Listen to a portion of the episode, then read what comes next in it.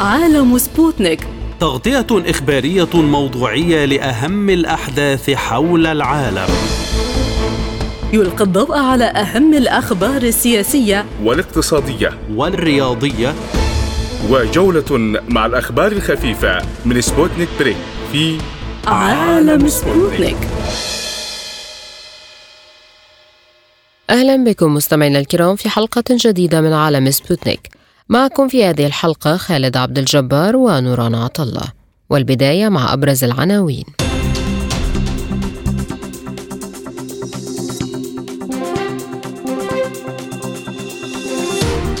بوتين يدعو لانضمام الاتحاد الإفريقي لمجموعة العشرين والاتحاد الإفريقي يدعو للاستماع إلى مطالب روسيا بشأن صفقة الحبوب. إطلاق صاروخ من جنين ومقتل طفل فلسطيني في اقتحام إسرائيلي لقلايقلية وإدانات بعد اقتحام جديد للأقصى الجيش السوداني يعلن عودة وفده المفاوض من مدينة جدة بعد فشل المفاوضات الجديدة. تصريحات مستفزة جديدة لرئيس لجنة العدل بالبرلمان السويدي واجتماع طارئ لوزراء خارجية التعاون الإسلامي بشأن حرق المصاحف واقتصاديا الكويت تقول إنها ستبدأ التنقيب والإنتاج في حقل الذره دون انتظار ترسيم الحدود مع إيران.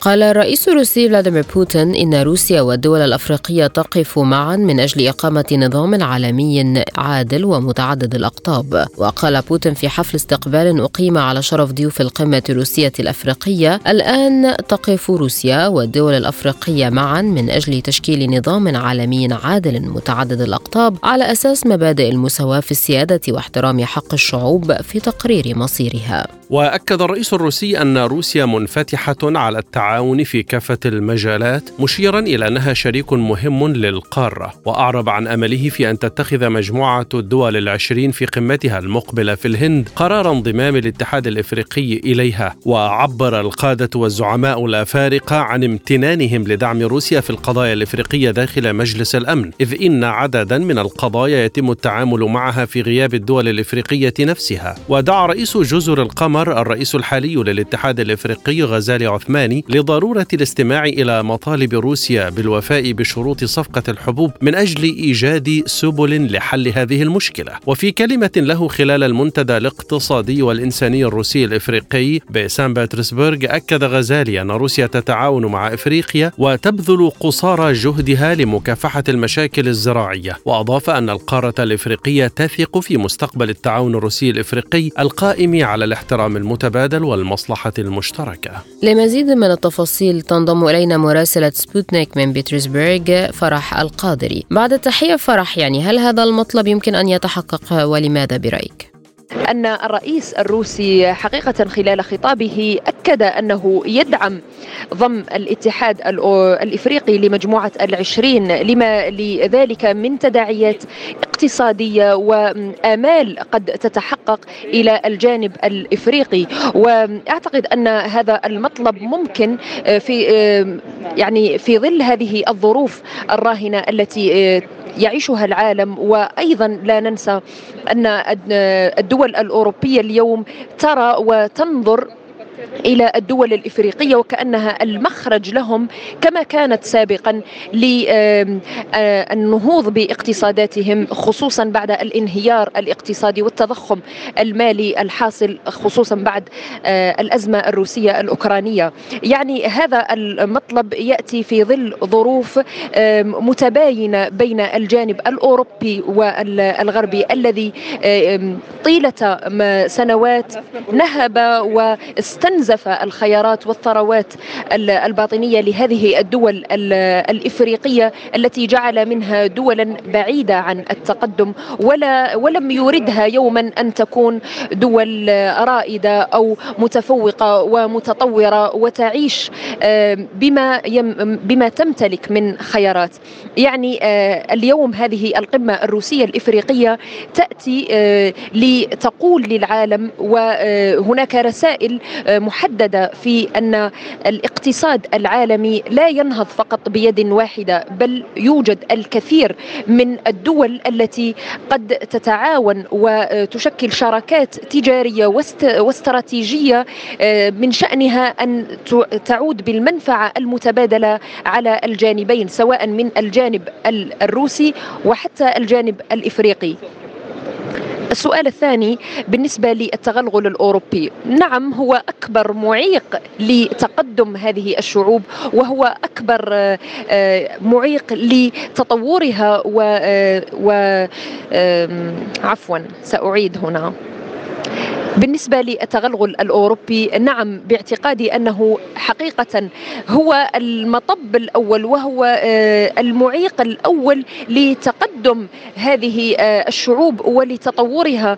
ما يعني لا سيما إذا كان هناك تعاون التعاون مع الجانب الروسي خصوصا في هذه الفترة التي تشهد فيها روسيا عداء غربيا ممنهجا. آه، هناك الكثير من العوائق والضغوط الأوروبية على الجانب الإفريقي في أن لا يتم التعاون ولا تتم أي صفقات تجارية واقتصادية من شأنها أن آه، تقدم التقدم لهذه الدول وأيضا للجانب الروسي للاستثمار في مجالات متعددة. ما هي المعوقات التي تقف حائلا أمام التعاون الروسي الأفريقي؟ بالنسبة ما هي المعوقات التي تقف عائقا أو حائلا أمام التعاون الروسي الإفريقي؟ هنا نرى أن هناك آه، صفقات وتفاهمات من الجانب الإفريقي وأيضا الخوف من زعزعة الأمن والاستقرار الذي تلعب عليه وعلى وتره الدول الأوروبية. لا ننسى أن لها قواعد عسكرية في هذه الدول الإفريقية. وإذا تم آه، المساس آه، أمن هذه الدول. فنحن هنا نتحدث أن دول ونظم سياسية تنهار إذا لم يكن إذا كان هناك الأمن منعدم. كيف يمكن استقبال دعوة الاتحاد الأفريقي للغرب بالاستماع إلى روسيا في صفقة الحبوب؟ يعني بحديثك عن آه، صفقة الحبوب آه، الرئيس الروسي استغل آه، فرصة حديثه وتقديم دعمه الكامل لهذه الدول الإفريقية التي عانت من ويلات الحروب واستنزاف الشعوب المستعمرة لخياراتها ولثرواتها وشعوبها هي من دفعت الثمن في نهاية المطاف. يعني الرئيس الروسي فلاديمير بوتين في خطابه أمام الضيوف الضيوف والمشاركين في هذه القمة الثانية. آه، قرر أن يقدم ما يقارب 90 مليون دولار إلى آه، دول الاتحاد الإفريقي آه، ليخفف من ديون الدول الإفريقية. وهذه رسالة واضحة على كمية الدعم الإنساني والسياسي والتعاون السياسي بين الدول الإفريقية ودولة روسيا الاتحادية. هل التعاون المباشر بين روسيا وأفريقيا يمكن أن يؤدي إلى تراجع النفوذ الأوروبي داخل القارة؟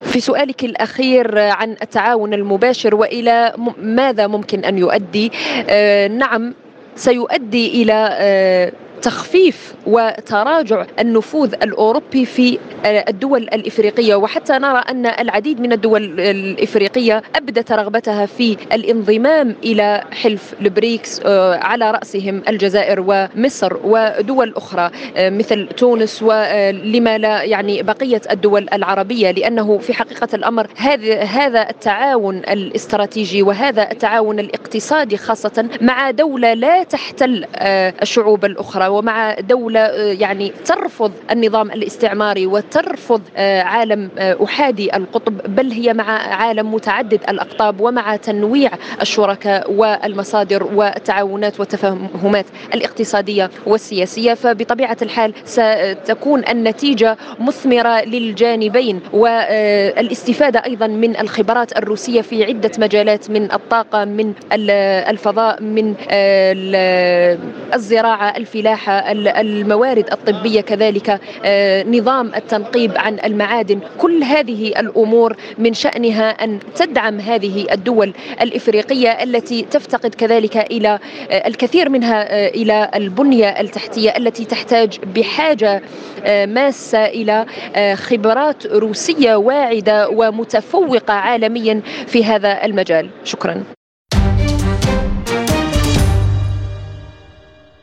أكدت إذاعة الجيش الإسرائيلي أن صاروخا أطلق من جنين انفجر بعد إطلاقه مباشرة ولم يتخطى الجدار الفاصل. وكانت مجموعة تطلق على نفسها كتائب العياش مقرها جنين. قالت إنها أطلقت صاروخا باتجاه مستوطنة رام أون احتجاجا على عدوان الاحتلال والمستوطنين واقتحام الأقصى. في الوقت نفسه أدانت بعض الدول العربية منها مصر والأردن اقتحام المسجد الأقصى الشريف من قبل مسؤولين في الحكومة الإسرائيلية والمئات من العناصر المتطرفة وشددت مصر على أن الاقتحامات المتتالية للمسجد الأقصى الشريف ومحاولات تقسيمه زمنيا ومكانيا لن تنال من وضعيته القانونية والتاريخية القائمة التي تقر بأن الأقصى وقف إسلامي خالص ومكان عبادة للمسلمين. ودعت الجانب الإسرائيلي إلى الوقف الفوري لهذه التصرفات الاستفزازية والتصعيدية. يذكر أن مستوطنين أدوا السجود الملحمي في المنطقة الشرقية من المسجد الأقصى عقب اقتحامه في ذكرى خراب الهيكل وأوقفت الشرطة الإسرائيلية ثلاثة من المستوطنين الذين أدوا السجود الملحمي عند باب الرحمة. وكان وزير الأمن الإسرائيلي تمار بن جفير اقتحم مع وزير النقب والجليل إسحاق فازريلاف المسجد الأقصى مع عدد من المستوطنين. في سياق آخر قتلت القوات الإسرائيلية طفلا بالرصاص خلال اقتحامها مدينة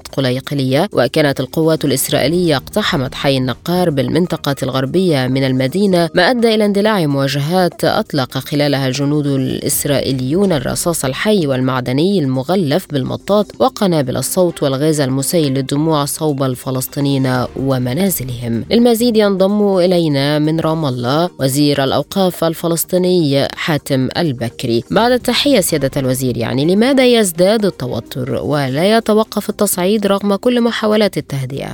بسم الله الرحمن الرحيم. الاقتحام للمسجد الأقصى المبارك منهج وممنهج بطريقة من قبل حكومة الاحتلال الإسرائيلي وهذا تعمل عليه منذ فترة لكن في الآونة الأخيرة تكرر بشكل مستمر وبشكل يومي على اعتبار انها أصبحت منهجيه لهذه الحكومة ولحكومة نتنياهو التي ترى أنه أقوى ما يمكن أن تتقوى به وأن تظهر نفسها بأنها لها قوة في الشارع الإسرائيلي هو عملية الاقتحام إلى المسجد الأقصى المبارك والاقتحام المتكرر. وكل أعضاء الحكومة الاحتلالية هم يرون أن القوة في وجودهم وبقائهم واستمرارهم في مناصبهم ومواقعهم هو عملية الدخول إلى هذه إلى هذه الفكرة من خلال ساحة المسجد الأقصى المبارك والاقتحام إلى المسجد الأقصى المبارك. بكل أسف هذا ما تفكر به حكومة الاحتلال وهذا ما يفكر به اعضاء مجلس الوزارة الاحتلالية دائما يرون أن هذه الفكرة هي التي تبقيهم وتقويهم وتسندهم وتجعل منهم أقوياء في المجتمع الإسرائيلي وخصوصا أن المجتمع الإسرائيلي في هذه المرحلة هو مجتمع متطرف بشكل عام وأن الأصوات التي تسمعها غير ذلك هي أصوات قليلة وخافتة لا قوة لها في مواجهة التيار الجارف لعملية التغول وعملية السيطرة على المسجد الأقصى المبارك. أليست إسرائيل بحكومتها مشغولة بأزمتها الداخلية القضائية والانقسام الكبير والمظاهرات التي لا تتوقف؟ المجتمع الدولي في ثبات عميق للأسف الشديد وكذلك المجتمع العربي والمجتمع الإسلامي. كل المجتمعات لم تعد لها القوة الضاغطة في مواجهة الإجراءات الاحتلالية الإسرائيلية التي تحاول السيطرة على المسجد الأقصى المبارك. نحن على قناعة أن حجم المأساة في المسجد الأقصى المبارك كبيرة. وحجم المعاناه كبيرة وحجم الملقى على عاتق الشعب الفلسطيني في الحفاظ على هذا المقدس وعلى المسجد الأقصى المبارك بالذات الذي هو أولى القبلتين وثاني المسجدين وثالث الحرمين هو كبير. لكن المواطن الفلسطيني والقيادة السياسية الفلسطينية هي ترى أن هذا من أوجب الواجبات عليها التي يتوجب عليها أن تبقى على على آه، محافظة كبيرة وشديده تجاه المسجد الأقصى المبارك لكن نقول أن الوضع العربي والوضع الإسلامي آه، بكل صراحة نقول صوته خافت جدا في الحفاظ على المسجد الأقصى المبارك أو إسناد المسجد الأقصى المبارك وإسناد المواطن المقدسي بشكل عام، المسجد الأقصى يتعرض إلى التهويد وإلى الاحتلال وكذلك المواطن الفلسطيني هنالك استهداف له في وجوده في المدينة المقدسة علاوة على ذلك الإمكانيات الإمكانيات الفلسطينية أيضا مستهدفه والمؤسسه الفلسطينية في مدينة القدس مستهدفه رغم كل هذا الأمر الذي يحدث لا يوجد دعم يليق بحجم المسجد الأقصى المبارك ولا يوجد دعم يليق بحجم المدينة المقدسة ولا يوجد دعم بحجم المعاناة الفلسطينية في المدينة المقدسة.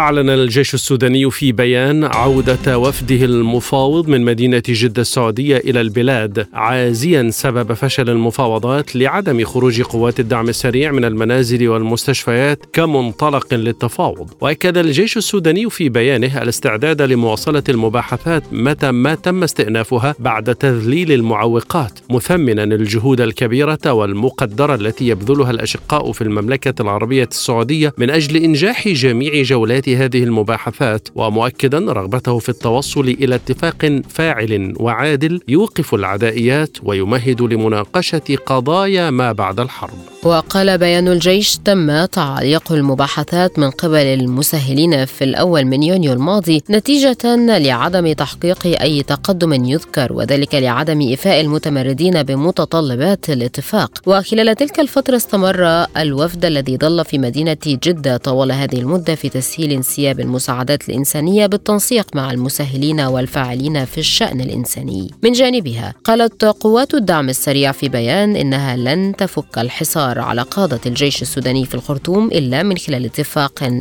لحل نهائي. وتتواصل المعارك في العاصمة السودانية إذ يتبادل كل من الجيش وقوات الدعم السريع الهجمات على المواقع التابعة لكل جانب. من الخرطوم ينضم إلينا العميد ساتي سوركاتي الخبير الاستراتيجي السوداني. سيادة العميد إذا هل يعني هذا فشلا جديدا في المفاوضات ومن ثم انسداد أهم طرق التفاوض؟ آه هو أصلا المفاوضات هذه لم, لم مش القصد منها الوصول إلى حل يعني. ولا القصد منها أصلا أن يصل الطرفان إلى حل إلى حلول ناجعة يعني. المفاوضات دي الجهة التي تديرها تديرها لأهدافها هي وليست لأهداف السودان والسودانيين يعني هذه الحقيقة بعد ذاك الواحد يفكر في في في حيثيات وتفاصيل وكذا يعني أول شيء في هذه المفاوضات كان ينبغي ان ان أن تلزم الأطراف ال ال ال التي توقع على على الاتفاق بما بما اتفقت عليه أو بما التزمت به يعني. اول أول شرط كان ينبغي أن أن تنص وتحض عليه وتركز عليه الجهات الراعيه لهذه الانتخابات هو خروج هذه هؤلاء المتمردين من من من من مساكن المواطنين ومن المشافي ومن المراكز الحكومية ومن هذه هذه اول أول ما ينبغي أن ينظر إليه بداهة.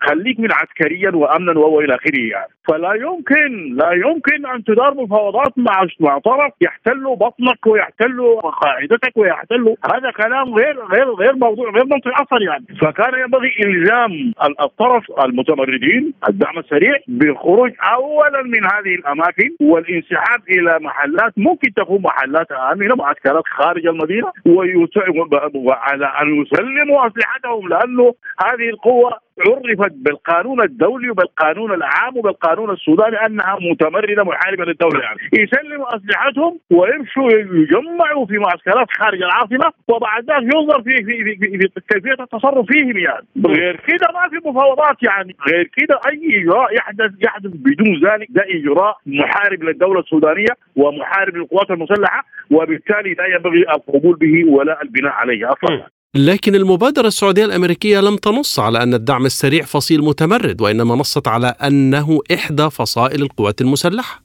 هذا كلام فارغ ده كلام فارغ والأيام اثبتت ان الموضوع مش تمرد فقط. كلمة تمرد دي قيلت في الأيام الأولى لكن الآن ثبت لكل من يرى ويسمع انه الموضوع ما تمرد فصيل داخلي، الموضوع حرب دولية مشنونه على الدولة السودانية يعني، وبعدين عشان أنا بقول لك يعني المفاوضات الجهة التي ترعاها بترعاها على حسب أهدافها هي وحسب تعريفاتها هي وحسب مقاصدها هي يعني، لكن السودان هو هو هو الموضوع، الجيش السوداني عليه أن يرعى مصالح وحياة الدولة السودانية يعني. بغض النظر عن مطالب المفاوضين ولا مطالب الرعاة المفاوضات ولا بغض بغض النظر عن أي شيء يعني.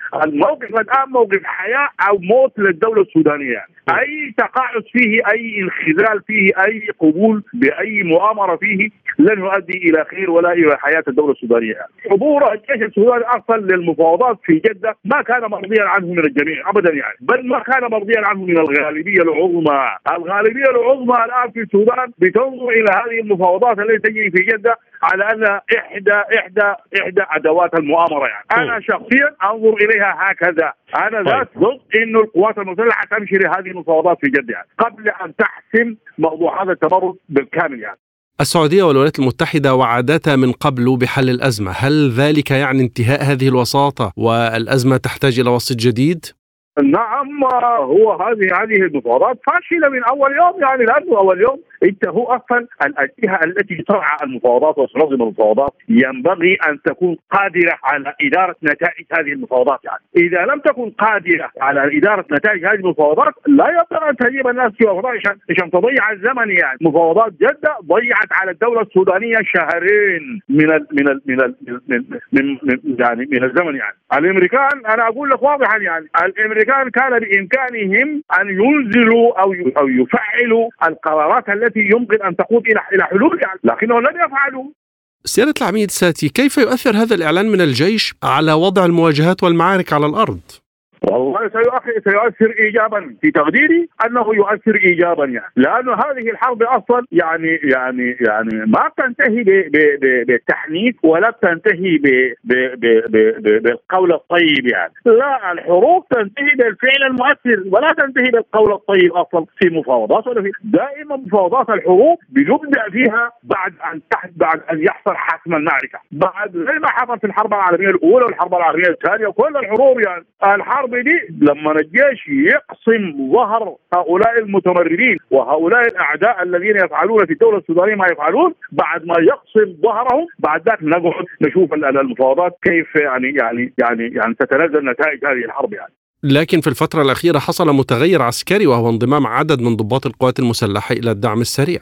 لا ابدا. هذه هذه شنشنات هذه إحدى شنشنات المؤامرة على الدولة السودانية يعني. أصلا كان في ضباط نعم كان في ضباط من الجيش في دعم سريع يعني. وبعضهم غالبيتهم العظمى رجعوا إلى القوات المسلحة وفي عدد منهم أشتروا واورثهم الأموال التي يتلقونها وبقوا مع الدعم السريع وهذه قلة قلة معلومه بالاسم يعني قلة. أما الآن تقول لي في ناس انضموا إلى إلى إلى إلى قوات الدعم السريع هذا كلام آه كلام غير منضبط يعني. أنا ما بقول لك إنه الجيش السوداني ما فيه خائن يعني. إنهم في في أي حتة في العالم في أي حتة عدد عدد نسبة لا تذكر ذات يعني من الخائنين يعني. وهذا الكلام لا يغير شيئا في ميدان القوة يعني ولا يفت من الجيش شيئا يعني. إذا إذا إذا إذا اثنين منه أو ثلاثة منه مشوا لأي جهة كانت يعني. أنا أنا أصلا إنه إنه أي أي يعني عمل زي دي أو أي تصرف زي دي من من أي عدد من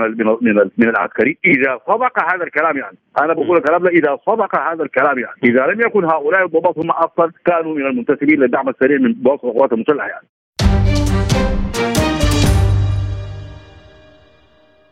تعقد منظمة التعاون الإسلامي اجتماعا طارئا في الحادي والثلاثين من يوليو بشأن تكرار حوادث تدنيس وحرق نسخ من القرآن في السويد والدنمارك. وذكرت قناة الإخبارية السعودية أن الاجتماع المقرر عقده على مستوى وزراء الخارجية جاء بناء على طلب من السعودية والعراق. يأتي هذا الاجتماع الوزاري الطارئ تنفيذا لما ورد في البيان الختامي الصادر عن الاجتماع الاستثنائي مفتوح العضوية للجنة التنفيذية لمنظمة التعاون الإسلامي الذي عقد في مقر الأمانة العامة العامة للمنظمة في جدة يوم الثاني من يوليو 2023 بشأن حرق نسخة من المصحف في السويد حيث دعا إلى عقد اجتماع طارئ رفيع المستوى عند الاقتضاء. من جانبه أعلن المتحدث باسم الخارجية المصرية أحمد أبو زيد أن الخارجية استدعت سفيرة الدنمارك بعد حرق المصحف الشريف وقالت الخارجية في بيان إنه تم إبلاغ سفيرة الدنمارك باستياء وإدانة مصر الشديدين ورفضها كلية وعلى كافة الأصعدة الرسمية والشعبية لحوادث حرق المصحف الشريف التي تمت أمام مقار البعثات الدبلوماسية الأجنبية بالدنمارك مؤخرا ومنها السفارة المصرية في كوبنهاجن يوم الخامس والعشرين من يوليو الجاري في إطار الزعم بالرغبة في إيصال رسالة الدفاع عن حرية التعبير.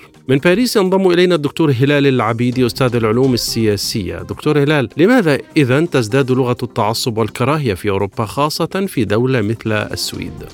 يعني هناك بعض الأحزاب اليمينية آه التي تدفع باتجاه آه لغة التعصب وعدم قبول الآخر وباعتبار أن الهجرة آه، خصوصا إلى أوروبا أصبحت عشوائية وأن المهاجرين لا يقدمون الشيء الكثير للبلدان التي يتواجدون فيها، بعد ذلك يمثل يعني هؤلاء خصوصا الأحزاب اليمينية آه، التي تدفع باتجاه آه، عنصري لمحاربة الأجانب وللتصعيد أيضا. وهؤلاء يعتبرون أنه آه، الشعب في كل هذه البلدان خصوصا الذي يتبع أهواء اليمين المتطرف أنهم رصيد انتخابي في أي انتخابات مقبلة، لذلك هم يلعبون على هذا الوتر مع مع شعوبهم وإفهامهم بشكل خاطئ ودفعهم نحو العنصرية لمكاسب سياسية في داخل البلد،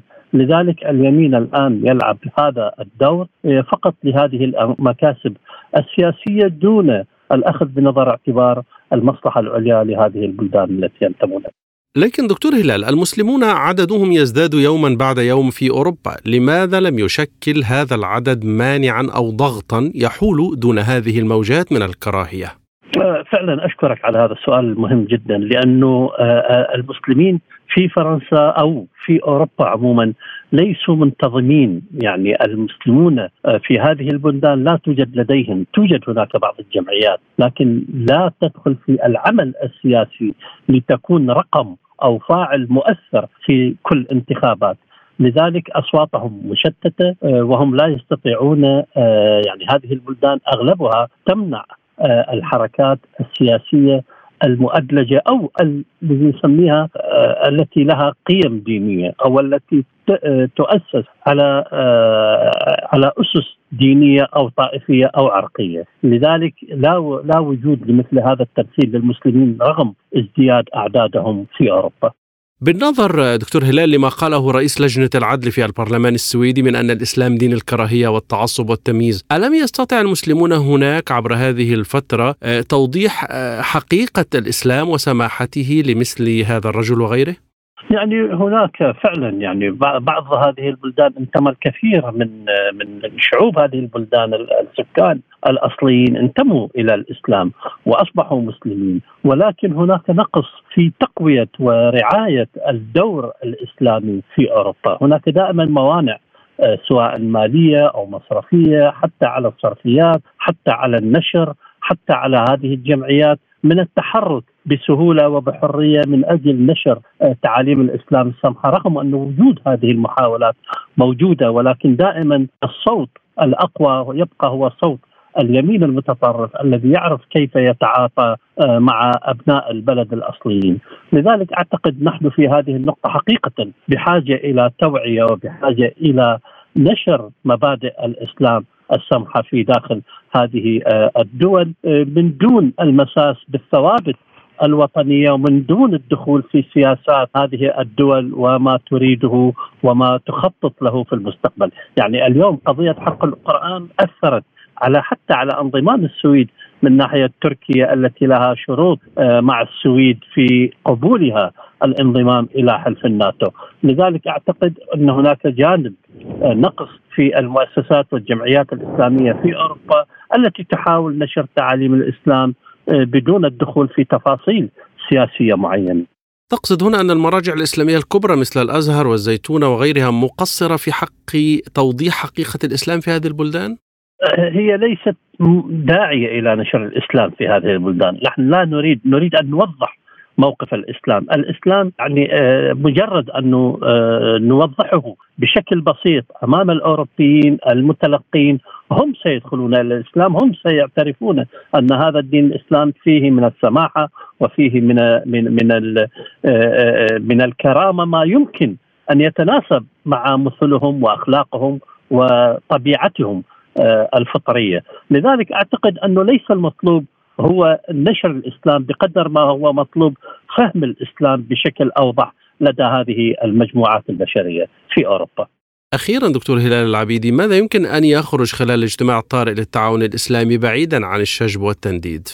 يعني تعودنا نحن على الشجب والتنديد ولا أكثر يعني حقيقة مسلمو أوروبا يجدون نفسهم وحدهم في الساحة ليس هناك الدعم الكثير من قبل بقية المسلمين في العالم لأوروبا للوقوف أو لفهم القضية آه، الأوروبية. وأنا هنا أتساءل هل فعلا مسلمو أوروبا ممثلون حقيقة في هذه المؤتمرات التي تستطيع أن تناقش مثل هذه الأوضاع المعقدة؟ أعلنت الكويت أنها ستبدأ قريبا في التنقيب والإنتاج في حقل الذرة وقال وزير النفط الكويتي سعد البراك إن الكويت ستبدأ في التنقيب والإنتاج في حقل الذرة دون انتظار ترسيم الحدود مع إيران. وكانت اللجنة المشتركة الدائمة الكويتية السعودية قد بحثت في وقت سابق تسريع وتيرة الأعمال والإنجازات في المشاريع البترولية المرتبطة بالمنطقة المقسومة بما في ذلك العمليات المشتركة في حقلي الخفجي والوفرة وفقا لبيان صادر عن وزارة النفط الكويتية يأتي ذلك على وقع أزمة حقل الدرة الأخيرة إذ أكد مصدر مسؤول في وزارة الخارجية الكويتية أن للكويت والمملكة العربية السعودية وحدهما الحق في ثروات حقل الدرة وأكد المصدر أن المنطقة البحرية الواقعة فيها حقل الدرة تقع في المناطق البحرية لدولة الكويت وأن الثروات الطبيعية فيها مشتركة بين الكويت والمملكة العربية السعودية اللتين لهما وحدهما حقوق خالصة في الثروة الطبيعية في حقل الدرة وفقا لصحيفة الرأي الكويتية من بيروت ينضم إلينا محمد موسى الخبير الاقتصادي أستاذ محمد إذا ما هي تفاصيل الخلاف حول حقل الدرة بين الكويت وإيران؟ لا شك أن هذا الحقل يبدأ منذ العام 67 منذ اكتشاف هذا الحقل الذي سمته إيران حقل آراش وسماه الكويتيون حقل الدره، هذا الحقل يقع في منطقة حدودية متداخلة. توكل الكويت أنه بينها وبين السعودية فقط وقد وقعت اتفاقيات في العام 2020 وفي العام 2021 لتنظيم هذه الكميات من الغاز وغيرها من المشتقات الهيدروكربونية بينها وبين المملكة العربية السعودية.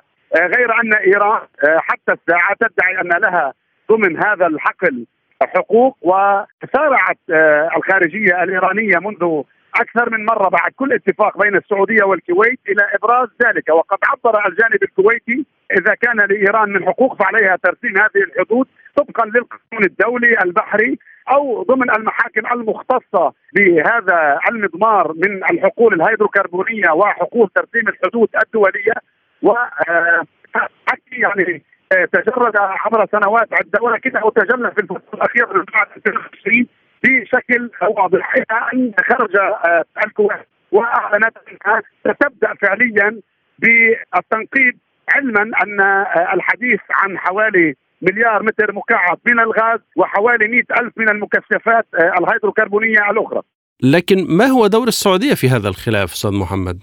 السعودية هي شريك أساسي في حقل الذرة فهو بالمناطق الحدودية ما بين المملكة العربية السعودية والكويت، والكويت التي أعلنت التنقيب فعليا لا تنكر حق المملكة العربية السعودية في حدودها المباشرة ضمن حصتها بما يكفله القانون الدولي وللتأكيد فقد وقعت المملكة العربية السعودية في آذار 2020 عبر لجان مشتركة مع دولة الكويت اتفاق مبدئي بهذا الخصوص وأكدته في العام 2021 لتثبيت حصص الدولتين زالت هذه اللجان تعمل وبالتالي الكويت ما اعلنته لا أعتقد أنه يصدم حتى الساعة بما تريده المملكة العربية السعودية من حصه داخل حقل الذرة أو حقل الأراش كما يحب الايرانيون حتى الساعة. المشكلة اليوم هي ما بين أعتقد الكويت فعليا والجمهورية الإسلامية الإيرانية، أما بالنسبة للمملكة العربية السعودية فأعتقد أن الكويت هي حافظة لحصه المملكة العربية السعودية ومن أطر أعود وأكرر القانون الدولي وما يكفله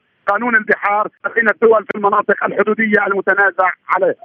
هل تحتاج الأزمة إلى تدخل لحلها في ظل عودة العلاقات بين إيران ودول الخليج؟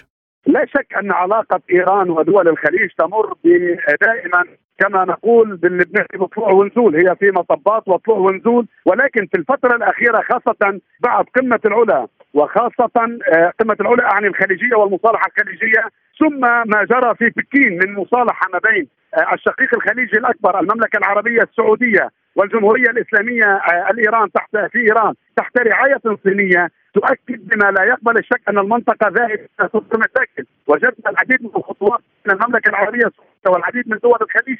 اخرها عودة آه، السفارات بين المملكة العربية السعودية والجمهورية الإسلامية وبالتالي المنطقة تسعى كي تكون في صفر مشاكل. وأعتقد أن الجميع معني بأن يذهب إلى آه، وساطات دولية ربما وساطات تقودها المملكة العربية السعودية نفسها أو ربما آه، الدوحة لما لها من علاقات. فقطر تتميز بعلاقات جيدة مع الأطراف الخليجيين بين الأمير محمد بن سلمان والكويت بن شاه وأمير دولة قطر. والجمهورية الإسلامية في إيران وبالتالي ربما تستطيع بما لها من مكانة عند كلا الطرفين آه، أن تقدم نموذجا لخلق أرضية خاصة أن الجميع يسعى إلى صفر مشاكل في المنطقة. فإذا كان لإيران من حقوق آه، يسعى عبر اللجان وعبر التفاوض أو الذهاب القانون الدولي.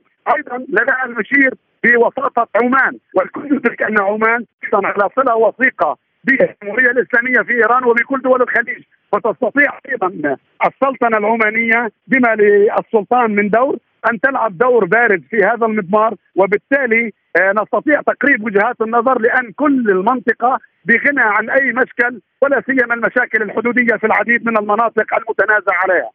ولمزيد من التفاصيل ينضم إلينا من عمان الخبير النفطي هاشم عقل بعد التحية، ما هو الأصل في موقع حقل الدرة بين الكويت وإيران؟ حقل الدرة قضية قديمة جدا وهو مكتشف في سنة 1960 بداية. والآن هناك العراق وإيران والسعودية والكويت وكل دولة تدعي أن لها حق في هذا الحقل.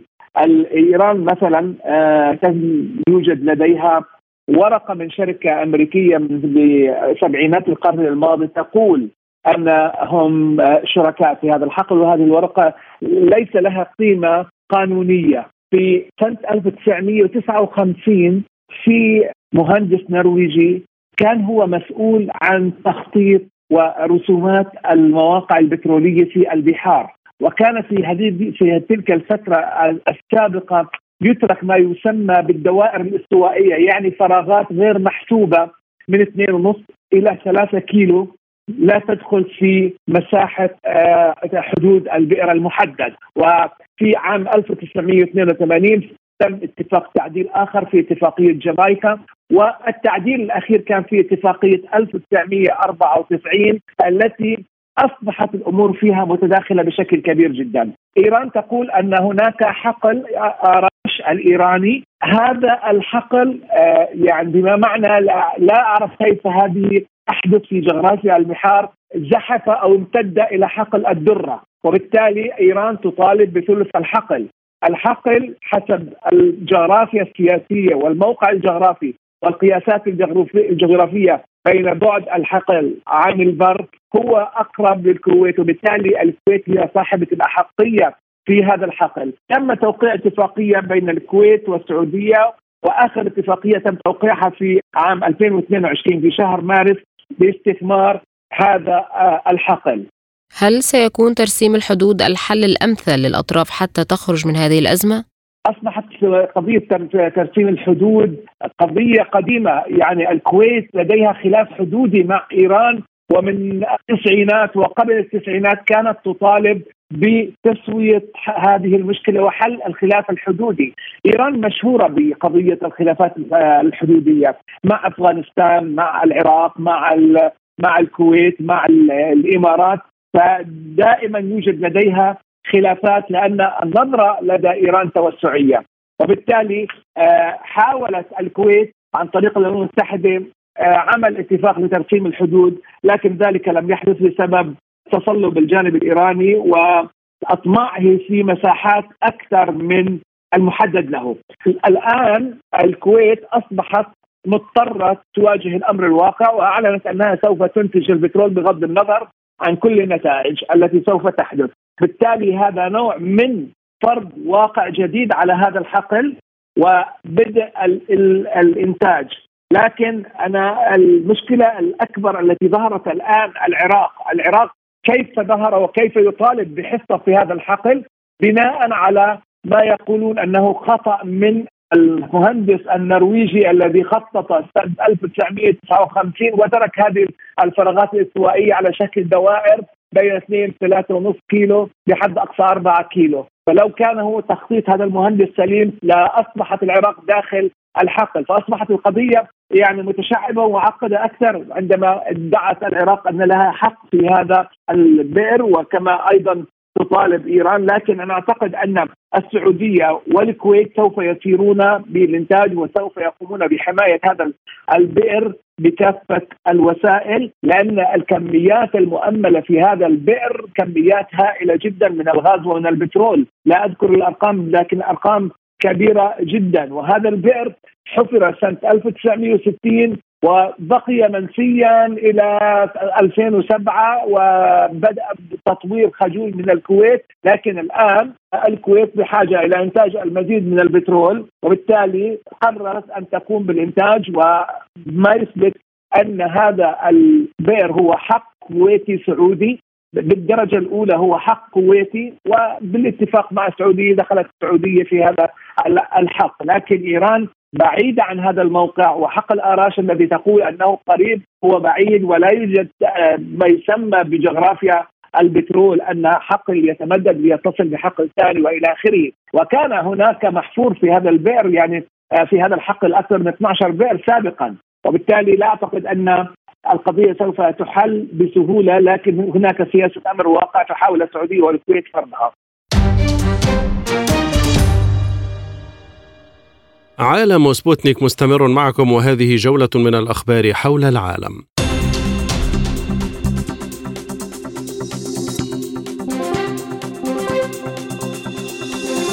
أعلنت وزارة الدفاع الروسية أن منظومة الدفاع الجوي أحبطت هجوم طائرة مسيرة على مقاطعة موسكو ولم تحدث أي أضرار أو إصابات وأكدت الوزارة في بيان أنه تم إحباط محاولة من نظام كييف لتنفيذ هجوم إرهابي بواسطة طائرة مسيرة على أهداف في موسكو وتم تدمير الطائرة بواسطة منظومة الدفاع الجوي للبلاد.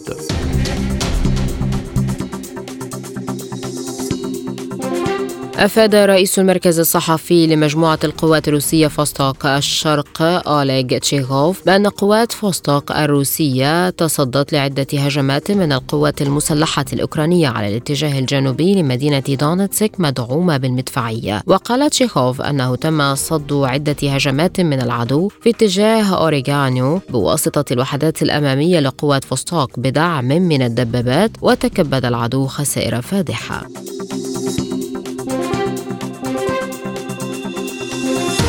أعلن أسطول المحيط الهادئ الروسي أن السفن الحربية الروسية والصينية بدأتا مهام الدورية البحرية المشتركة الثالثة في المحيط الهادئ بهدف الحفاظ على السلام والاستقرار في منطقة آسيا والمحيط الهادئ. ووفقا لبيان صادر عن قسم دعم المعلومات بأسطول المحيط الهادئ بدأت السفن الحربية التابعة للقوات البحرية الروسية والصينية تنفيذ مهمة الدورية البحرية المشتركة الثالثة بعد مغادرة سفن القوات البحرية الروسية والبحرية الصينية من ميناء فلاديفوستوك وتم تشكيل قوة مشتركة بينهما وبدأت في التحرك على المسار المتفق عليه.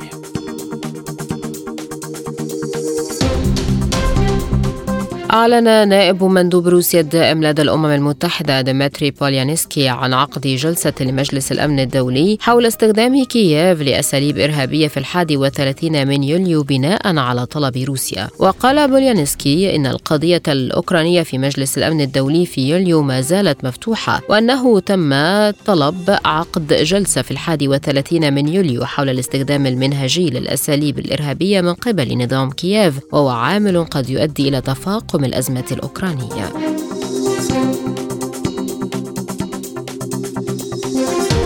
أعلن التلفزيون السوري الرسمي انفجار عبوة ناسفة زرعها مجهولون بمنطقة السيدة زينب في ريف دمشق وأشارت تقارير إلى أن الانفجار أودى بحياة سيدة وتسبب في إصابة ثلاثة من أطفالها على الأقل.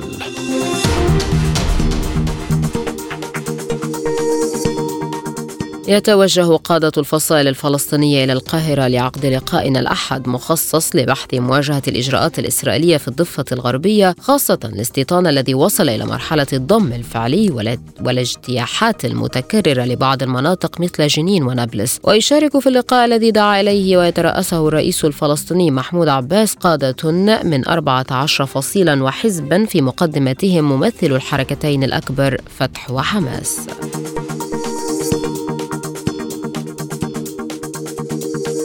نفى مجلس النواب الليبي الذي يتخذ من مدينة بنغازي مقر له ما ورد في بيان البعثة الأممية للدعم في ليبيا بشأن فتح باب الترشح لرئاسة الحكومة الجديدة مؤكدا أن وصف البعثة الأممية لإجراءات المجلس بالأحادية غير صحيح وأن دورها يقتصر على دعم تحقيق التوافق بين الليبيين لا غير. وقال الناطق الرسمي باسم مجلس النواب الليبي عبد الله بليحق في بيان أن المجلس ينفي ما ورد في بيان بعثة الأمم المتحدة للدعم في ليبيا حول اعتماد مجلس النواب لخارطة طريق المسار التنفيذي بملاحظات والادعاء بأن مجلس النواب فتح باب الترشح لرئاسة الحكومة وأعرب بليحق عن استغرابه من صدور هذا البيان الذي تضمن معلومات غير صحيحة ووصف ما قام به مجلس النواب بالإجراءات الأحادية وهو غير صحيح.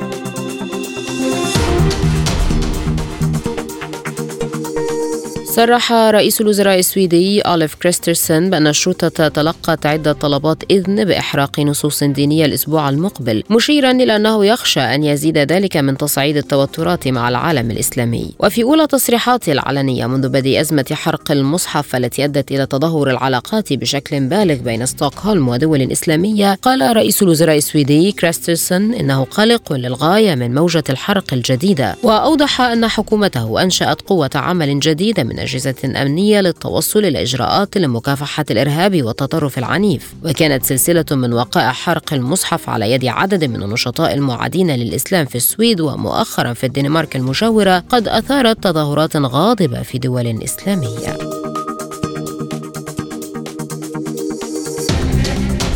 أعلن وزير الخارجية الروسي سيرجي لافروف ضرورة عودة النظام الدستوري في النيجر بعد إعلان العسكريين عن عزل الرئيس محمد بازوم. من جانبه طالب الأمين العام للأمم المتحدة أنطونيو غوتيريش القوات التي تحتجز رئيس النيجر محمد بازوم بالإفراج عنه على الفور دون شروط وقال مخاطبا قادة الانقلاب توقفوا عن عرقلة الحكم الديمقراطي بالبلاد واحترموا سيادة القانون. من جهته حذر المجلس الوطني لحماية الوطن الذي يضم القادة العسكريين الذين قاموا بالانقلاب الانقلاب حذر القوات الفرنسية من التدخل في الشأن الداخلي للنيجر مشيرا إلى أنه لاحظ هبوط طائرة عسكرية فرنسية في مطار نيامي الدولي رغم إغلاق الحدود البرية والجوية حتى إشعار آخر. وأعلن عسكريون مساء الأربعاء أنهم أطاحوا بنظام الرئيس النيجري محمد بازوم في بيان تلاه أحدهم عبر التلفزيون الوطني في نيامي باسم المجلس الوطني لحماية الوطن. وقال الكولونيل ميجور أمادو عبد الرحمن محاطا بتسعة جنود آخرين يرتدون الزي الرسمي أنهم أطاحوا بنظام بازوم بسبب استمرار تدهور الوضع الأمني وسوء الإدارة الاقتصادية والاجتماعية. الآن إليكم تذكرة بأهم العناوين. بوتين يدعو لانضمام الاتحاد الإفريقي لمجموعة العشرين والاتحاد الإفريقي يدعو للاستماع إلى مطالب روسيا بشأن صفقة الحبوب. إطلاق صاروخ من جنين ومقتل طفل فلسطيني في اقتحام إسرائيلي لقليقليه وإدانات بعد اقتحام جديد للأقصى. الجيش السوداني يعلن عودة وفده المفاوض من مدينة جدة بعد فشل المفاوضات الجديدة. تصريحات مستفزة جديدة لرئيس لجنة العدل بالبرلمان السويدي واجتماع طارئ لوزراء التعاون التعاون الإسلامي بشأن حرق المصاحف. واقتصاديا الكويت تقول إنها ستبدأ التنقيب والإنتاج في حقل الذرة دون انتظار ترسيم الحدود مع إيران. الآن مستمعينا إليكم جولة من الأخبار الاقتصادية مع عبد الله حميد.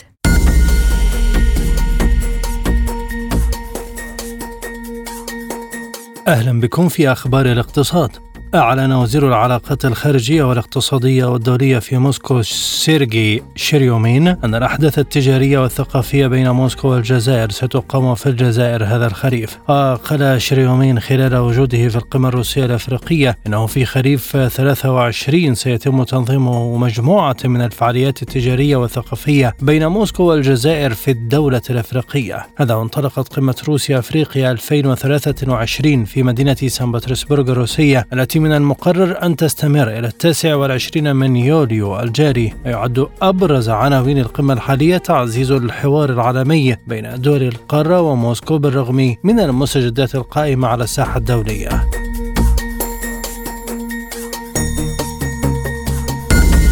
رفع البنك المركزي الأوروبي أسعار الفائدة للمرة التاسعة على التوالي مواصلا حربه لكبح التضخم في منطقة اليورو والعودة به إلى مستواه المستهدف عند 2% المركزي الأوروبي زاد الفائدة بمقدار 25 نقطة أساس لتصل إلى أعلى مستوياتها منذ عام 2000 ليصل معدل الفائدة الأساسية على إعادة التمويل إلى 4.25 من 100% ومعدل الإقراض الهامشي من المركزي الأوروبي ل 4.5% وفائدة الاقتراض إلى 3.75 من 100% بما يتماشى مع توقعات السوق. ويستمر التضخم في الانخفاض ولكن لا يزال من المتوقع أن يظل مرتفعا للغاية لفترة طويلة. وفق بيان البنك المركزي الأوروبي المصاحب للقرار والذي أكد فيه المجلس الحاكم عزمه على ضمان عودة التضخم إلى هدفه المتوسط الأجل البالغ 2% في الوقت المناسب. المناسب. هذا وواصل اليورو صعوده مقابل الدولار بعد قرار البنك المركزي وقادت السندات الألمانية قصيرة الأجل الارتفاعات. وتراجع العائد على الأوراق المالية لأجل عامين الأكثر تأثرا بقرارات السياسة النقدية. ثمان نقاط أساس إلى 3.5%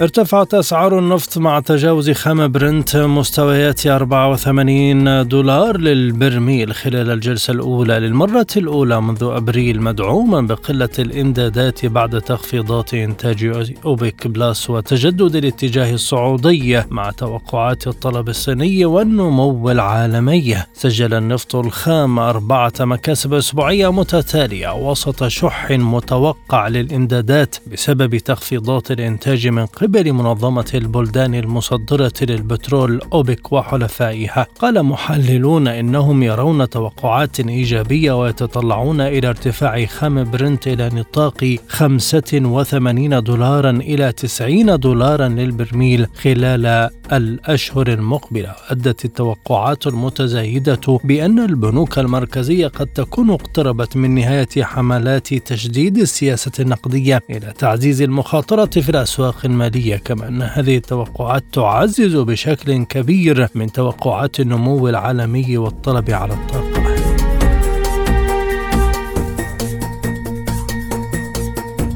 قالت عدة مصادر مصرية إن قطاع الكهرباء في مصر مستمر حتى نهاية أغسطس على الأقل لكن بوتيرة أخف إلى حين توفير كافة المواد البترولية اللازمة لتشغيل محطات الكهرباء. بحسب مسؤولين حكوميين مطلعين على الملف رفضوا الكشف عن هويتهم. وتسود مصر منذ منتصف الأسبوع الماضي أزمة كهرباء هي الأولى من نوعها منذ 2014 لكن الحكومة وعدت المواطنين المواطنين بحل الأزمة هذا الأسبوع عبر توفير الاحتياجات اللازمة من المواد البترولية لشبكات الكهرباء ورفع ضغط الغاز. لكن أحد الأشخاص المطلعين على الملف أكد أن وزارة البترول زادت من كميات المازوت والموردة للمحطات بما لا يقل عن 25 ألف طن يوميا في حين رفعت كميات الغاز الموردة بشكل طفيف.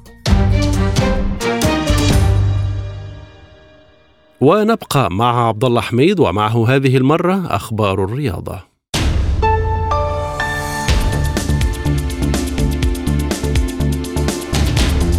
حقق الهلال السعودي نتيجة مخيبة بتعادله سلبيا مع الأهلي طرابلس الليبي في المرحلة الأولى من دور المجموعات بكأس الملك سلمان للأندية. التعادل هو الثاني في المجموعة الثانية بالبطولة حيث تعادل أيضا نادي الوداد الرياضي المغربي والسد القطري. مدرب الهلال البرتغالي جورجي جيسوس أشرك في المباراة اثنين من لاعبيه الأجانب الثلاثة الجدد في المباراة. هم المدافع السنغالي كاليدو كوليبالي ولاعب الوسط البرتغالي روبن نيفيز. أما لاعب الوسط الصربي سيرجي ميلينكوفيتش سيفيتش فلم يستطع خوض اللقاء نتيجة إيقافه مع ناديه السابق لاتسيو الإيطالي. ويلعب الهلال في مباراته المقبلة ضد السد القطري الأحد المقبل فيما يلعب الأهلي طرابلس ضد الوداد الرياضي في اليوم ذاته.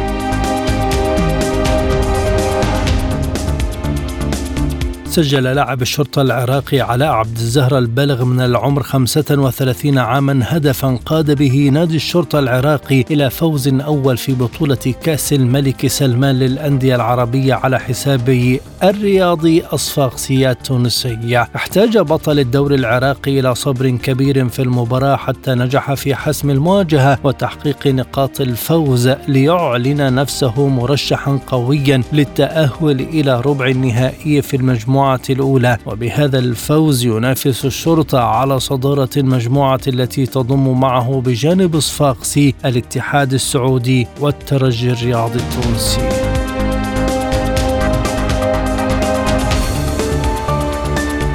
ندد نادي الوداد الرياضي المغربي بما سماه مهزلة تحكيمية خلال مباراته ضد السد القطري في كأس الملك سلمان. يأتي ذلك بعد تعادل سلبي بين الوداد والسد في المباراة الافتتاحية للبطولة. أكمل الوداد المباراة بعشرة لاعبين منذ الدقيقة السادسة وثلاثين بعد طرده قائده يحيى جبران ببطاقة حمراء مباشرة إثر تدخل عنيف على بيدرو ميغيل وأشار الوداد في بيان نشره على فيسبوك إلى أن كل مكونات نادي الوداد الرياضي تستنكر أداء طاقم تحكيم المباراة ضد السد في المسابقة وشدد على وجوب أن تشهد البطولة تنافسا شريفا وتكافؤا في الفرص وليس أن تنتهك حرمة اللعب من الحكم المصري محمود البنا. وتساءل الوداد عما إذا كان سيستمر الأداء التحكيمي بنفس المستوى الهزيل الذي تابعته الجماهير الجماهير خلال افتتاح المسابقة.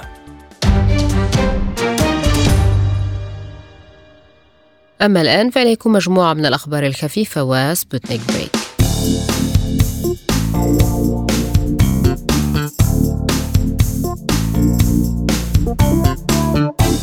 افتتح متحف الأرميتاج الحكومي في بطرسبورغ معرضا بعنوان الجمال كيقع في توقيت يتزامن مع قمة روسيا أفريقيا ويقدم مجموعاته الفنية للضيوف. أعلن ذلك نائبة المدير العام للمتحف وكبيرة أمناء المتحف سفيتلانا أداكسينا وقالت إن مجموعة متحف الأرميتاج للفن الأفريقي التقليدي تم جمعها على مدار المئة عام الماضية إنها تضم حوالي 250 معروضا. أقيم عام 2017 عشر معرض صغير مخصص لهذا الموضوع في إحدى قاعات هيئة الأركان العامة. يشهد العام الجاري افتتاح المعرض بعنوان الجمال كإيقاع منحوتات نسائية ضمن مجموعة الفن الأفريقي التقليدي بمتحف الأرميتاج. ويقدم المعرض تماثيل نسائية مخصصة لمختلف الطقوس بالإضافة إلى معروضات تصور المرأة كأم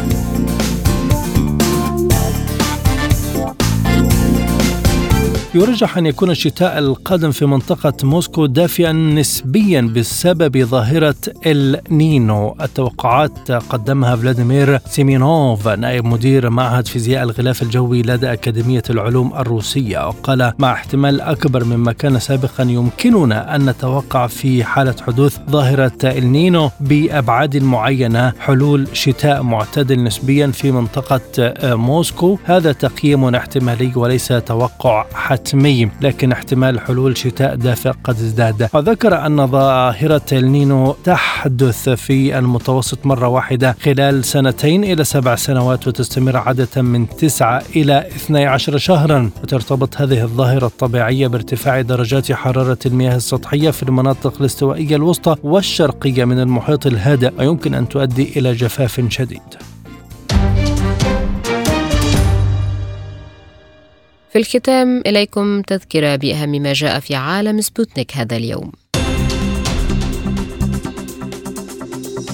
بوتين يدعو لانضمام الاتحاد الإفريقي لمجموعة العشرين والاتحاد الإفريقي يدعو للاستماع إلى مطالب روسيا بشأن صفقة الحبوب. إطلاق صاروخ من جنين ومقتل طفل فلسطيني في اقتحام إسرائيلي لقليقلية وإدانات بعد اقتحام جديد للأقصى. الجيش السوداني يعلن عودة وفده المفاوض من مدينة جدة بعد فشل المفاوضات الجديدة. تصريحات مستفزة جديدة لرئيس لجنة العدل بالبرلمان السويدي واجتماع طارئ لوزراء خارجية التعاون الإسلامي بشأن حرق المصاحف. واقتصاديا الكويت تقول إنها ستبدأ التنقيب والإنتاج في حقل الدرة دون انتظار ترسيم الحدود مع إيران. ورياضيا الهلال السعودي يتعادل مع أهلي طرابلس الليبي والشرطة العراقي يفوز على الصفاقسي التونسي في كأس الملك سلمان للأندية العربية لكرة القدم. للمزيد زوروا موقعنا على الإنترنت سبوتنيك إلى اللقاء.